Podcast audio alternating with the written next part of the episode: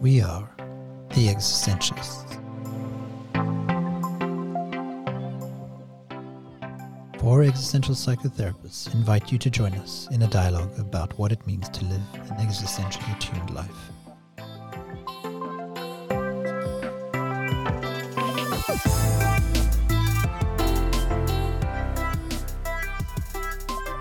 Your hosts are Xavier Williams, therapist in Vancouver, Canada. Janelle Drisner, therapist in Edmonton, Canada.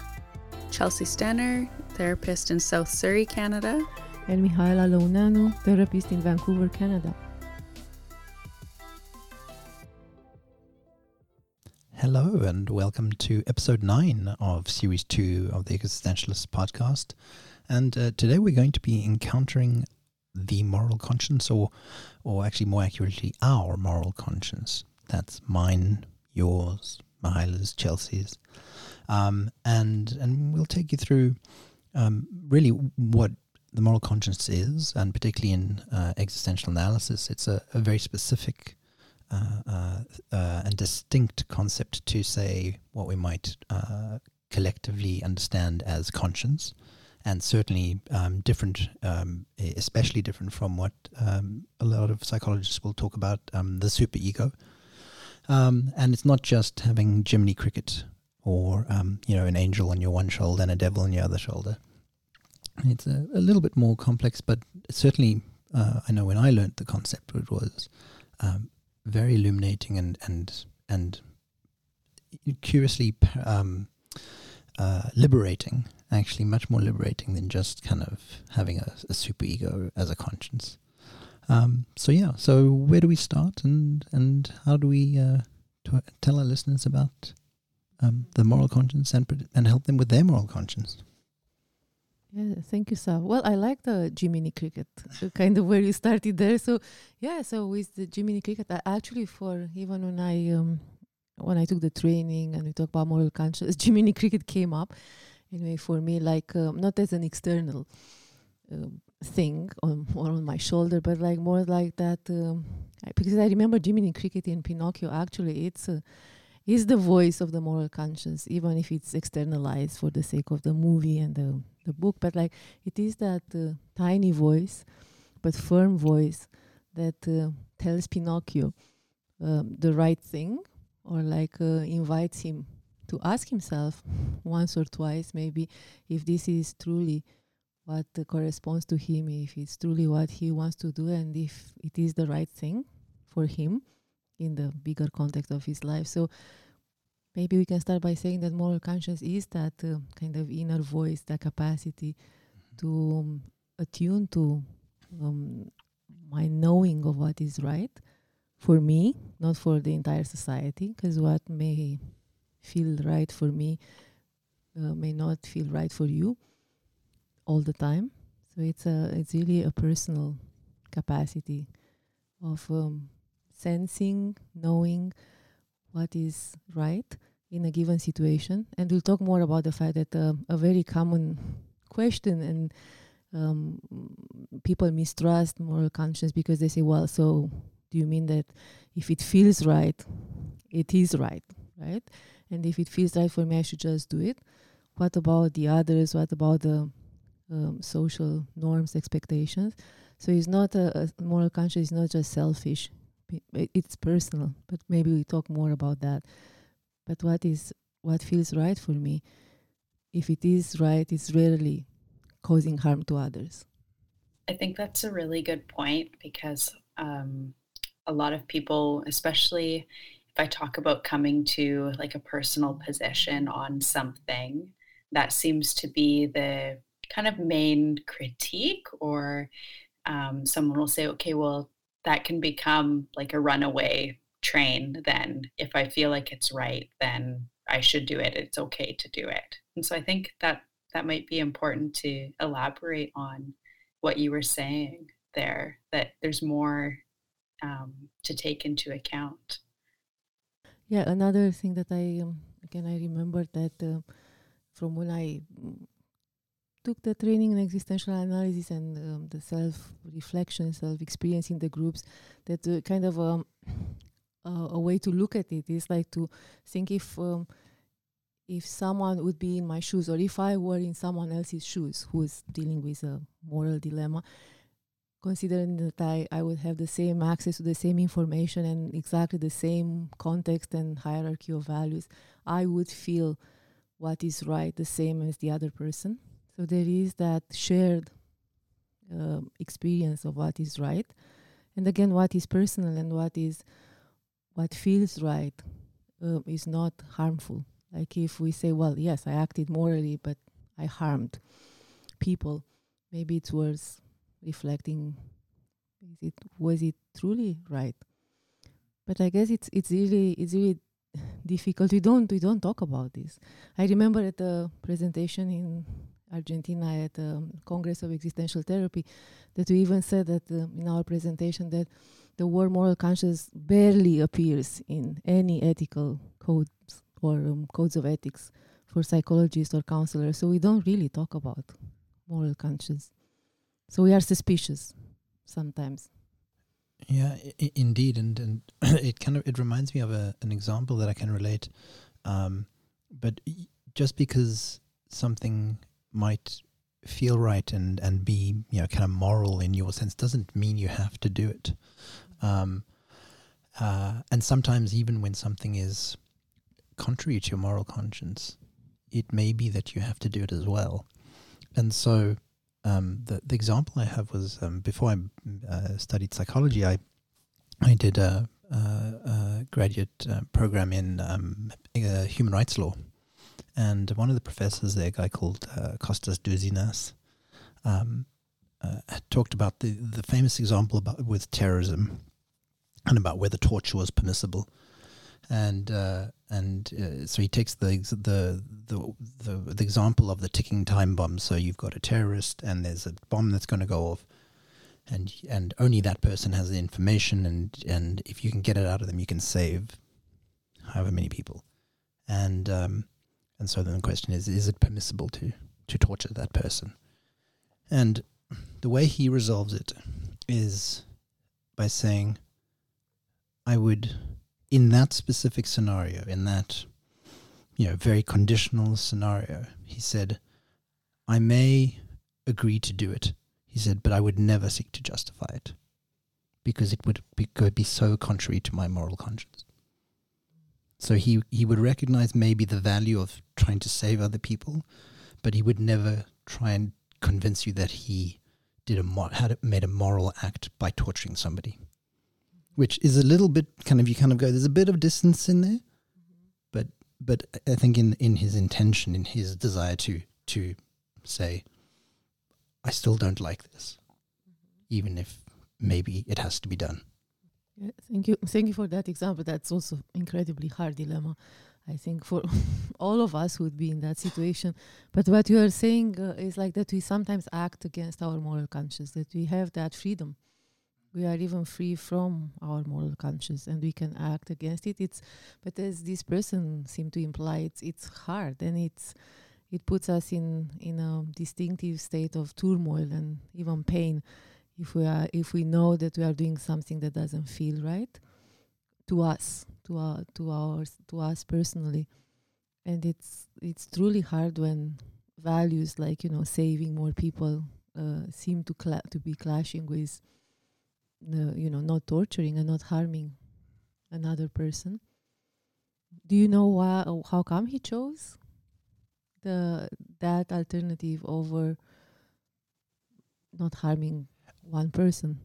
Um. So I'm I'm not sure. I, I can't remember um, the whole um, argument. Uh, I could look it up somewhere, and I'll try and link it in the, for in the show notes. But um, essentially, what he was trying to communicate was that uh, saying that that torture is you know, justifying it in that instance kind of is essentially tantamount to to saying well torture is justifiable and he would say probably not so he's kind of i think he's maybe allowing an exception rather than making a rule in that instance i think um, but certainly it was uh, what i really understood from it less intellectually and more kind of you know, kind of um, uh, intimately was was the turmoil that you referred to. That even if he had to do it, it would never sit right with him. And and that I think that that really I, I remember that really striking me. And I think that's exactly what uh, moral the moral conscience is, or we feel the moral conscience uh, by um, what you describe. It's a felt sense, and then the turmoil when it, that comes, and the pain that comes when we act against it, even if we find rationale for that. But it, it does start like when I ask you like how did he make the decision? It sounded that he did explore um, and weigh all the values involved in that situation. So usually to connect and act from that place of moral conscience, we have to be fully aware of all the values and the consequences implied in the certain situation, and then to tune in and to say from what is the right thing for me. And sometimes it's very hard, not just to tune in, but to to acknowledge to myself that this is what is right for me, because it it may be costly. Oh yeah, I- it's it's it's it's often slow, uh, difficult, um, and and requires yeah, requires a lot of reflection and thought. It's not a it's not a gut instinct. I mean, it is, but it isn't. I would say I would say it's very much a gut instinct. I think we, we know it in our gut, but it requires slowness. yeah, uh, w- w- what I meant was it's not it's not kind of like uh, an instant reaction, Yeah, right? That kind of gut instinct. I mean, it could be, but you know, a lot of people. Well, I just went with my gut, Well, but some, but it also requires a you know reflection and dialogue and stuff. I think it, I think it's not a reaction, but I would still think that it's a gut feeling, and that we, we feel it in our gut, and our reason may try to convince us otherwise. But yeah, taking time, taking time, and slowing down. Yeah, no, no. Um, really, what I wanted to, to to to distinguish was the the kind of the the gut instinct that is maybe um, colloquially referred to rather than an actual. Of course, it comes in, in your body. Yeah, it's in at our very at our very core, like in, in the stomach, really, and in the heart area, but the stomach is really involved. So when people say, "Yeah, my gut told me that, but I did the other thing," well, then you have a, a conflict there. And it was also another way to to kind of get a sense if it's my moral conscience. It's like, can I live with myself? And how do I live with myself if I um, decide this way versus the other? and this guy probably that you brought up doesn't have a an easy time living with himself What strikes me is is if we can expand on that gut sense and that gut feeling in terms of what that actually can feel like. I know for me, um, when I notice it, it it feels sometimes like a queasiness um, or a sense of something feeling a bit off in my stomach or um, something kind of feeling turned or shifted on the inside where it, it just it doesn't it doesn't feel settled um, doesn't feel grounded. And i think that's that that feeling of how do i live with this feeling? Because it's it is present and it is still there. And so there's a at least for me like an inner longing for it to shift and not to stay how it is when i get that feeling inside. Yes and and when on the other hand if it feels right. Uh, for me it's almost like a, a lightness and certainty. It's like it's a knowing that is 100% sure.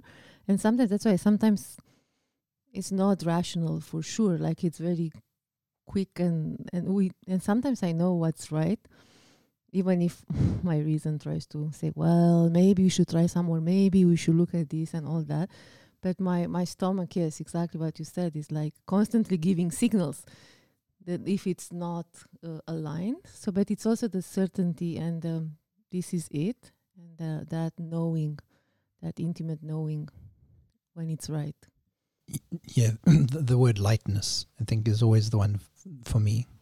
You know, whenever I've come to to a decision or or what I want to do, that I kind of almost look for that lightness. If it if I feel that, then I can I almost have confirmation that okay, this is okay for me. And also, and also, just to clarify that the lightness refers to that uh, felt sense, not to the lightness of the consequences, or because you can suffer greatly, but it's that sense, uh, that moral sense that this is right. Yeah, it's the opposite of the turmoil in the in the stomach, right? Uh, I, but I literally kind of experience a lightness. And I wonder if we can also think about Chelsea kind of opened the door for us. What happens if we don't pay attention to our moral conscience or we try to um, override it? I know the line that I hear from clients quite a bit is it's it's eating me inside. It's eating me up. It's eating me inside. There's something that is um, festering or brewing. But that phrase of kind of eating up like it um, it kind of maybe rips away at the person. Mm-hmm. Yeah, the, the the word the word that came uh, comes up for me is haunted. Right, uh-huh. it follows you always. There's that um, the the research by I think it was her her research, I presume, but she presented on it. Um, uh, Sarah Kubridge, mm-hmm. right, talked about moral injury and and um, and she gave the example was the most fascinating thing I remember listening to about Romeo Dallaire, the the famous um, uh, Canadian general who was in Rwanda during the the genocide, and as he was commanding the UN forces and receiving commands uh, orders from the United Nations not to intervene when he could see what was happening, and how he came back from that experience, obviously with PTSD and everything, but but what we what would be called a moral injury because he went against his conscience because his conscience said you have to do something, and he didn't because he was following his commands. Uh, and I, I think he's still alive, and I think I've seen things since about him, and it, it haunts him to this day. Uh, yeah, the moral injury. This is not just in the war situation or like army, but it's it's omnipresent in in our life when when we go against our moral conscience, or when when the context uh, constrains us to to act against our moral conscience. Very common in nursing. Well, they also call it like a moral distress, but it's also like a, a moral injury when um, the nurse, because of the system in which they work and taking commands from the physicians and all that they they sometimes feel that they are harming the patient rather than helping, but they still have to do certain procedure that inflict pain, or not to do procedures that relieve pain, and they are caught in that moral distress and moral conscious, uh, you know, turmoil, but also in uh, personal relationships like um, um, betrayals, infidelities, affairs. Like when someone knows to a certain level that they are acting against their moral conscience. It could be also like not necessarily not to blame, like maybe the affair. I mean, also in Sarah's thesis, since you mentioned people who um, chose another partner and they felt more, you know, attuned to their moral conscience. Also, also they violated um, social norms, right? So that's also uh, could be paradoxical sometimes. So in other words, the moral conscience doesn't follow the social expectations sometimes. Yeah, so, so that's maybe a, a, a, good place to to talk about the difference between the moral conscience and the superego. Um, the the superego that kind of uh, Freud, I presume, was the first person to to come up with that, and um, that's the kind of that that other voice, the louder voice, I, su- I suppose, in a contrast that that says, "Well, don't do that; it's wrong," and it's typically a voice that that we've learned, right? It's that's been taught to us by parents, by society, by churches, schools, you name it. Um, and it's more about social mores than conscience usually. Um, and um, I would suggest, I have no basis for this other than my own experience, that most people listening to this podcast are probably thinking about that as their conscience rather than listening kind of to that that quiet voice. I don't know what the two of you think of that? Oh, I think we are way more, uh, as I, as I said, we are very suspicious, most of us, towards this uh, idea of tuning into what feels right for me. We don't trust it because we are not taught that way, and we'll talk about it. I hope later. But yes, I think I think probably, depending also where people are in their developmental process, right? I would assume someone is more life experience who has been through some heartbreaks and some difficult dilemmas may have more affinity for the felt sense of what is right. But I would say yes, like the social expectations and everything we internalize from parents, school, church, and all that is haunting us. And uh, the superego tends to be also louder and more unforgiving. So we may be tempted to to subject ourselves to to those to that louder voice. Yeah, and, and I think maybe the, the word that comes up for me for with superego is is allowed, right? Um, and that's as in permission, not just loud. Um, yeah, w- what am I allowed to do as being what's right, rather than what is actually right for me? Yeah, what what is deemed as okay, and me, and that I think also includes a lot of the time what other people think or what another group thinks or those social norms, like you said, that we've grown up with. And for some people, there, um, yeah, the fact that they want to be seen in a certain way to preserve reputation or to act in a way that preserves that. Also, it's uh, pro- uh, they are prone to act from a super ego perspective. And again, not to demonize the super ego, because I think it's quite helpful. Without that, we wouldn't have been toilet trained. So probably we'll still pee our pants or like do other things that will be really uh, harmful to each other. So it has a role in being socialized. Oh, oh, absolutely. I think the the importance is to recognize when one is acting out of superego and one is with moral conscience. To to not um, conflate the two or to not mistake one for the other. Agrees, agree. So let's um let's talk about that. How do we distinguish, practically speaking? So, um, I I always see the superego as a cage, um, a cage that's kind of imposed upon us. If you can imagine, just a cage coming descending over you now, right? And it's fixed from the outside. It's taught. It's learnt. There's there's certain boundaries that you ought not to cross. Um, and for some of us, that is very rigid. For some of us, it's a bit more maybe of a net.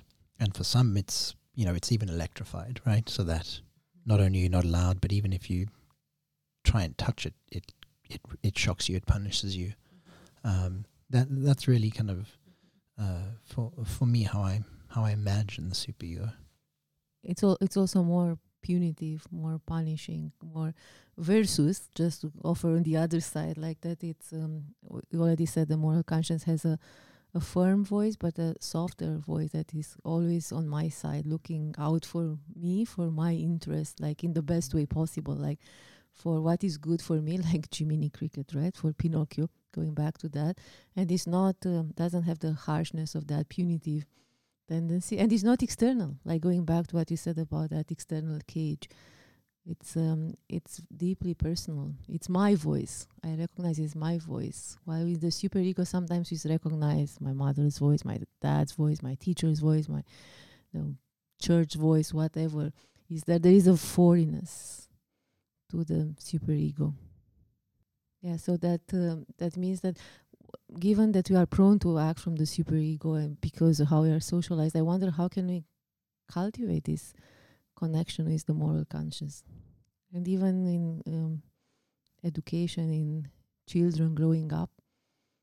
So maybe that's also a good place to to reflect on that, like how and how to counterbalance a bit that mistrust that um, if I do what feels right for me, that's selfish. Because that's a, a very common thing that I hear.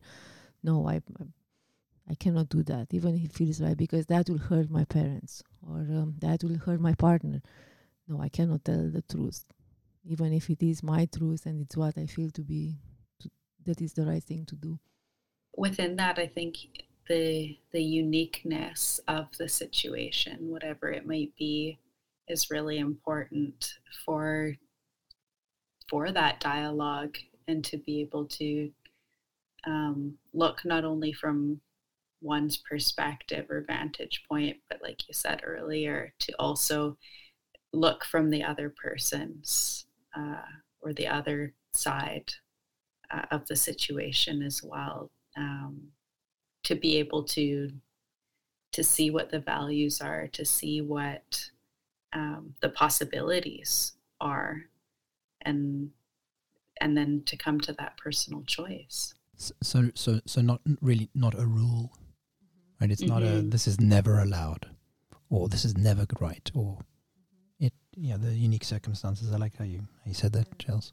And also, like what you said, just about the a perception, a correct perception of all the values involved in the situation, and like really understanding the situation from all a- angles and all the values involved, and then still um, sitting, staying with myself and um, trying to connect with with my core. I mean, the gut feeling, the my my gut area, to um, to detect that knowing what what is right for me, what feels right for me.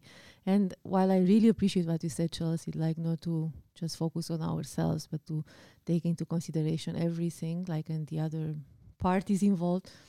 When we when we come in touch with our moral conscience, it is I come back to myself fully while keeping the others, right? Because when I am a, a person, already said, like as a person, I am relational. It's not just me ever. That's not my person. There is there is always in me the the what's important for others in there. But I, I just say that because sometimes people say, "Okay, I'm gonna talk to my partner about what to do," and then what and what that means is like I will leave myself behind, and I hope someone from outside will tell me, or maybe something will emerge. Also, there are lots of people who, instead of taking a position and kind of saying, okay, this is what is right, and go towards outside, hopefully, you know, if we talk with some other people, maybe something will emerge that uh, fits with me. So that's also another avoidance of one's own position and moral conscience by hoping that by, I think we have a habit in our culture actually to Yeah. dialogue. Or or by by disengaging and waiting for something to change.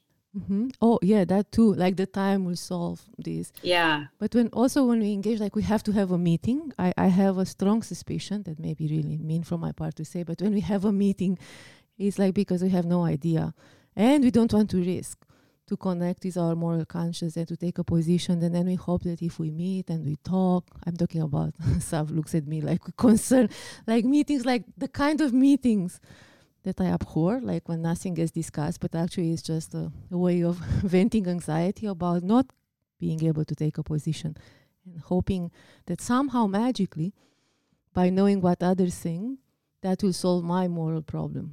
Well, that doesn't work. Uh, it, it's, it sounds like a, a meetings where you, that are designed to to allow people to abdicate responsibility. Yes, yes, yes. And I think that goes back to how we cultivate moral conscience and how we destroy it. Like I think those kind of meetings that are, I think, so widespread, when nobody wants to take responsibility and looks for safety in, in that meeting, are excellent, um, you know, examples of how we destroy that capacity. While Like ha- like hiding behind Mhm. group consensus. Yes.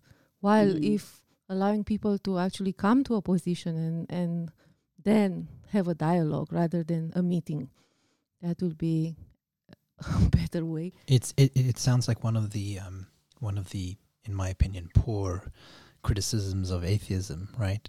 Well, without God, then then well then everything's permissible and you could just be completely immoral. And then of course the response to that is you need somebody outside of you to tell you that you know killing somebody is wrong. Right? It's it's it is, yeah, that that abdication of responsibility. And so Well, Sorry, you- well, well, yes, many people need to look outside for someone to tell them what is right. I would suggest, and now I, I hope I'm like you, I hope I don't offend anyone. I'm not like offering, I think most people have the tendency to look outside for someone to tell them what is right, or at least to validate what they feel that is right. Yep. Oh, yeah. I, I think I would agree with that. I think I would agree with that for sure. Um, so then, how, how do we? How yeah, you've you've hinted at it, but how do we? Uh, I think the, the the phrase is train our moral conscience. How do we facilitate? How do we nurture it? Is maybe a nicer word.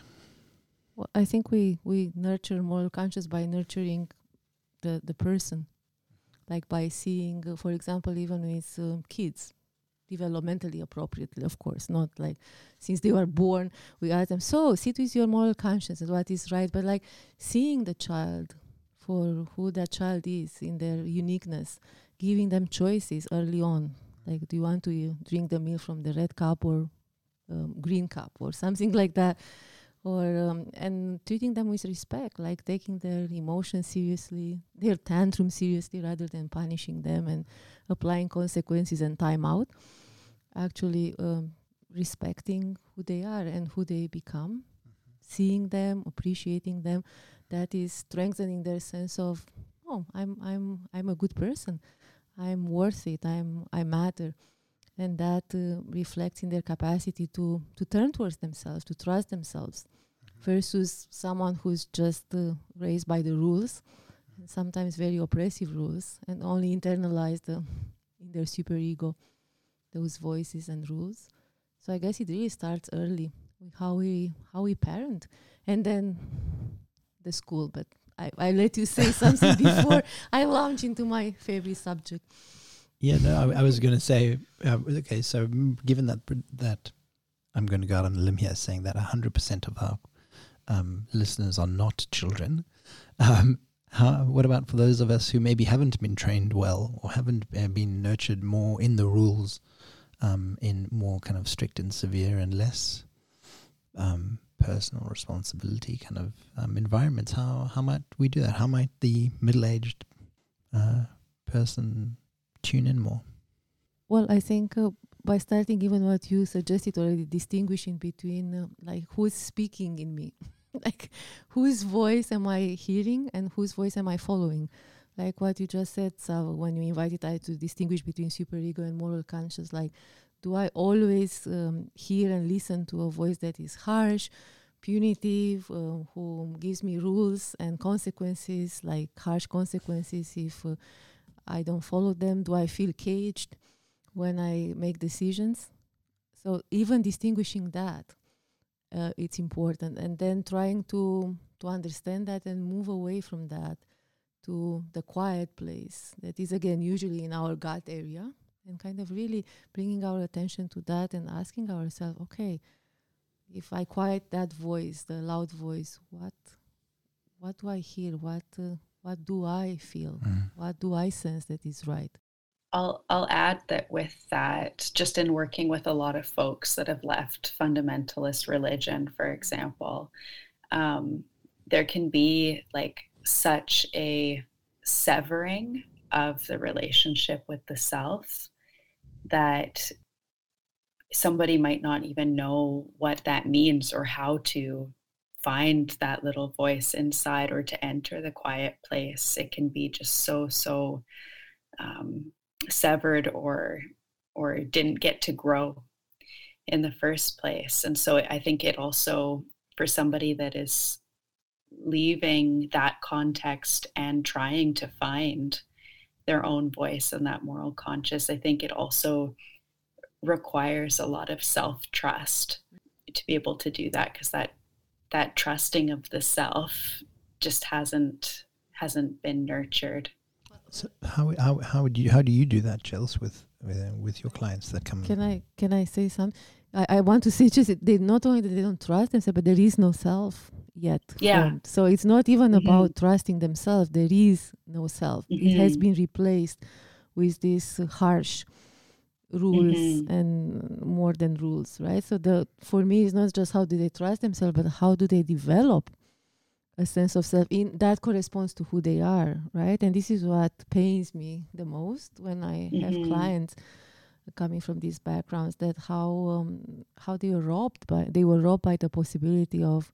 being themselves and developing themselves so i guess um, yes you can speak about trusting themselves but how do they develop themselves Exactly. Well, I wouldn't, I probably for myself wouldn't go so far as to say there is no self, but I think that there is maybe a little, little seedling that, that hasn't been able to be nurtured. That's what I meant. I I, I don't think uh, it's like zero self, but like it's um it's very um at the beginning. It's it's definitely a strong seed that uh, with proper watering and nutrients can grow very fast actually.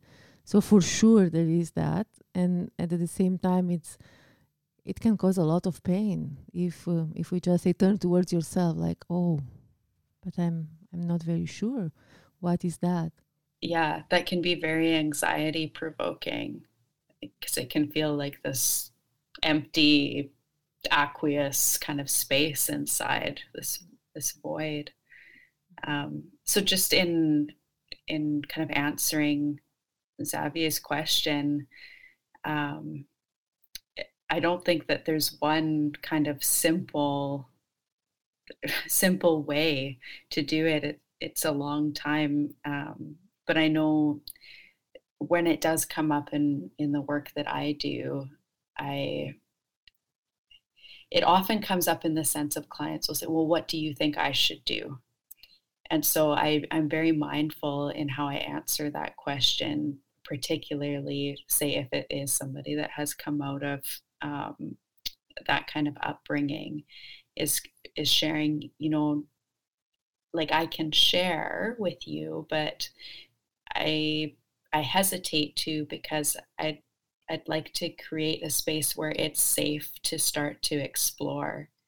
And you don't have to get it kind of quote unquote right or wrong or anything like that. But the the act here to be done is to to explore and to ask yourself and to be able to have that dialogue and not worry about getting it right or wrong necessarily, but to to start speaking and start sharing from from yourself in a safe place in an environment where you can explore it and that cage is not going to be there or i might help mitigate that cage for example that's a very um, uh, inviting and kind way of of doing it i contrast it with sometimes how i do it um, although with slightly different clientele. Um, I simply ask why. You know, clients will say, "Well, will say, well, I can't do this, mm-hmm. or or I shouldn't do this," and I, and I literally I'll go, "Well, why?" And and often they're a bit taken aback by a challenge. I'm not particularly harsh about it, but I'm like, well, okay, but where does this come from? Mm-hmm. Why can't you do this? Well, because it's wrong. Well, why is it wrong? Who says it's wrong? Do you say it's wrong? Oh, maybe it is. Yeah, maybe absolutely. That's fine. But but what about you? So it's really that um, very um, uh, rigorous and uh, consistent kind of um, training of um, tuning into oneself, like uh, bringing what what is one's own voice um, to the table, rather than um, all the time saying, well, yeah, this is because this is what my partner wants and this is what my mom wants, like asking, but why is that? And understanding what is my own versus what comes from a foreign, you know, um, source. And I like what, a lot what you said, Chelsea, about uh, um, that speaking up oneself and what one wants not only doesn't mean that someone needs to do it necessarily, but it's it's um, it should be beyond uh, judgment. Like uh-huh. this is a mistake or this is wrong. So initially simply this dialogue like uh, what is it that you want? What is it that you feel? What what do you sense? What's what's speaking in you?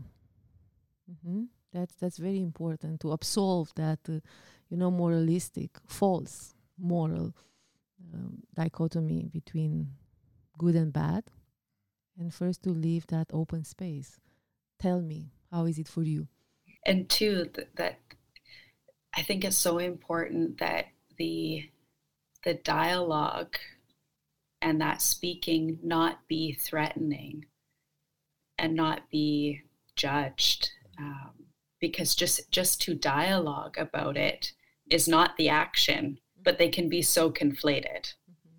and a lot of people can feel very afraid to speak from themselves because then they're nailed to that cross, for example. Um, but it doesn't have to be that way. You you can speak and we can dialogue, and there there is space enough, and we're not yet at the point of kind of choosing the position, perhaps. Yeah, what a strange example, Chelsea, with being nailed to the cross.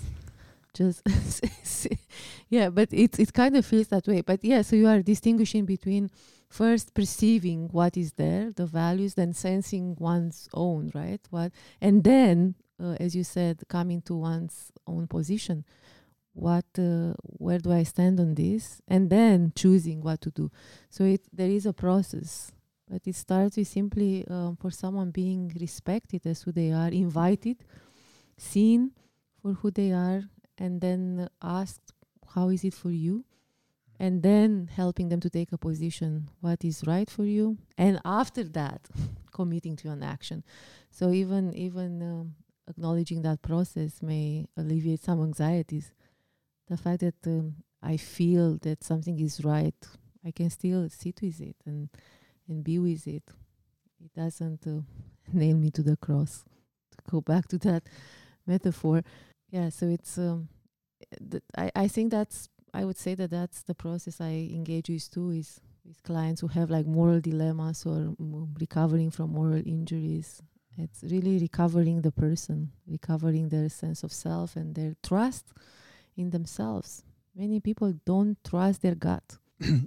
Absolutely. It, um, it, it, I think I've mentioned this many times before. I'm going to say it again. It's that little exercise that I like doing with clients. The I call it the boundary exercise, where I stand in one corner and they stand in another, and they approach me step by step until such a point before I try and make this very clear. Never, they never listen.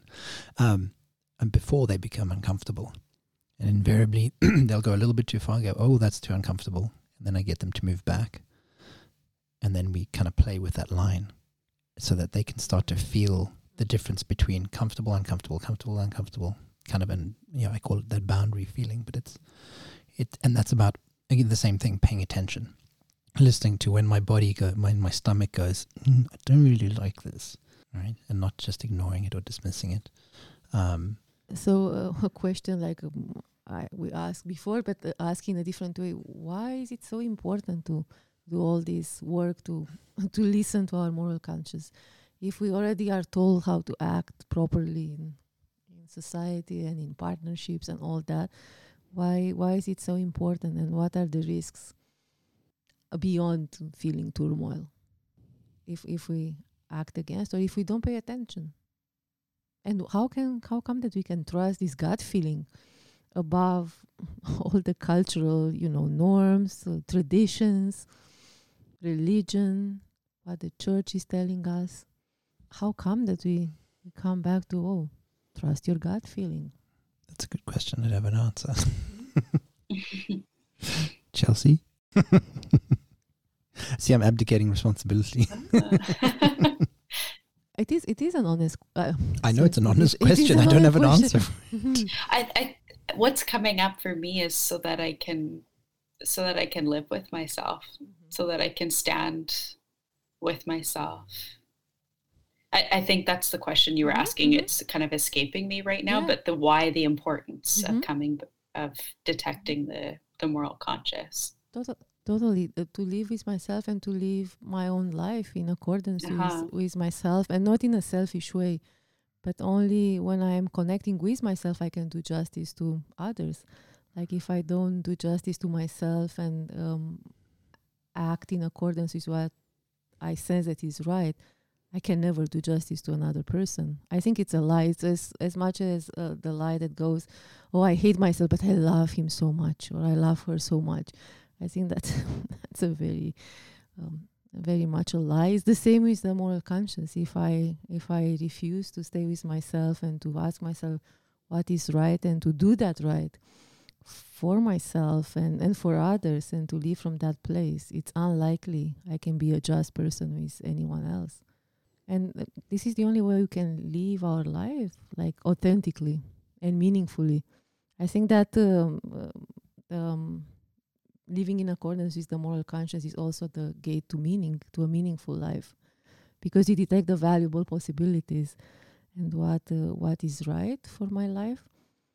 So yeah, I agree with you, Chelsea, to live with ourselves in a meaningful, authentic way, and to do justice to others and to relate to others in a good way that allows them to to be themselves. Yeah, to, to relate to them as they are. Mm-hmm. I can't relate to them as they are if I am not who I am. If I if I don't know what does justice to myself and what is right, there is no way I can do justice to you, and I can see you for who you are, especially if you are very different from me. And this is when the problem of uh, differences enters, right? In, in um, ethics, for example, like to do justice to someone who's different, right? And I don't talk necessarily about uh, gender, race, but simply different, even um, on a as a person, as a temperament. Like I to to really make room for them and to see them. I need to know myself and to have that feeling of what is right to let them be in their own right. So, what about if we've got, let's say, we've got some listeners out there who have potentially contravened their moral conscience mm-hmm. with, without knowing, or without, and they're sitting and struggling. How how might we help them, kind of, not just reconnect with their moral conscience, but also overcome that that injury, that wound, that. That is a great question. That's a great question, Sav. I think it's um, by uh, encouraging them to first of all to recognize and then there is a special form of grieving of grief that uh, that is actually grieving for oneself for transgressing oneself. Because what we do when we we um, don't we do not follow our moral conscience um, willingly or unwillingly right there is a self transgression there. We act against ourselves we violate ourselves. So that's a loss huge loss to to violate myself and a huge wound to and so it's it's a special kind of kind of mourning which is more like on remorse regret and then uh, forgiving oneself through that process and um, reconnecting with oneself through that process of truly regretting and being remorseful. Like mourning for the um, for the wound that we inflicted on ourselves it's a it's a hard process, very unpleasant pl- process, but essential. But it's there is a possibility to to say, "Wow, I I was so wrong." and I, I did an injustice to myself and to others and I did the wrong thing. This doesn't correspond to me and to feel that sorrow and then to recommit to to acting differently in the future, like in in accordance with oneself. I think you said it very beautifully. I I don't have more to add to it. No, absolutely. It's it's just just the ideas of transgressing yourself or abandoning yourself, or um, it's it's a I don't know if it's a novel concept, but it certainly was to me when when it first came up in the training that that you could ever abandon yourself.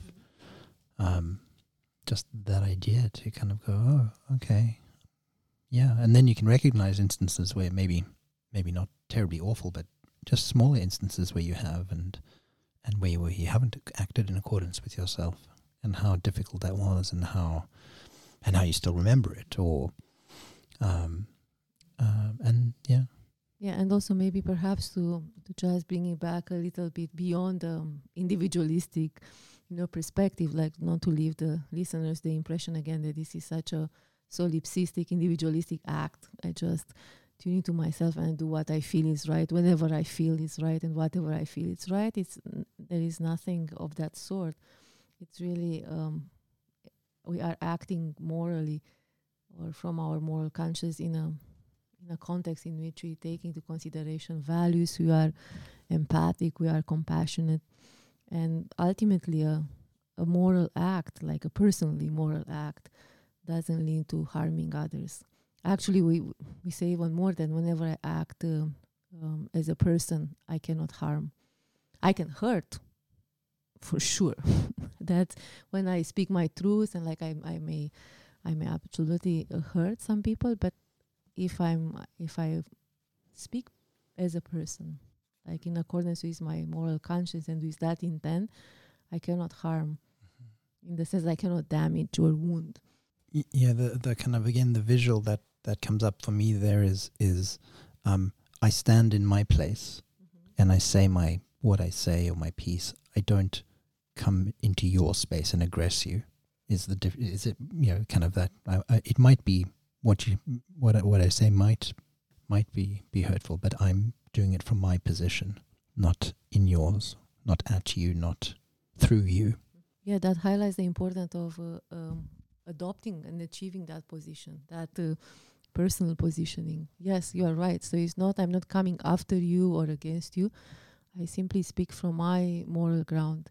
and also this um, how we act morally as persons right like as individuals has an impact on how we act uh, ethically and morally at the level of society i mean we talk a lot about social justice these days in particular but sometimes i think there is a bit of a rhetoric that uh, uh, is bypassing Mhm. this the individual moral conscience and we can easily be you know uh, swept into some some kind of a rhetoric without finding our own moral position that you are talking about. So but i think the two are very connected. We can be just and act justly as a society as groups if each person acts as a person and is connected with their moral conscience. I don't see how like by um, telling people what social justice is and like everyone agreeing to to a group thing uh, we can actually enact social justice. And maybe that explains the failures over time in enacting true social justice in spite of the numerous attempts which i think are great that there are. But i think it's again like returning to um, to sensing what is right. Mhm.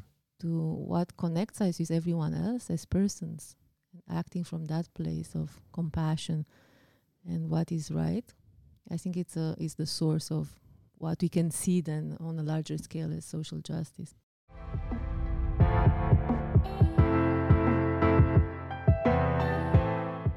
Just in summary, then, we would like to invite you to our next existential question um, to just turn toward that voice inside. If you can think of a situation in the past or, or presently uh, that you're faced with, um, what, what voice are you listening to? How do you detect that gut sense? that inner voice. And if you sit with it, what might you do? Thank you for listening with us today and looking forward to speaking with you again next time. Follow us on Instagram at Existentialist Podcast and let us know your answer to today's existential question. To learn more about us, listen to and learn about other episodes, visit our website at existentialistpodcast.com.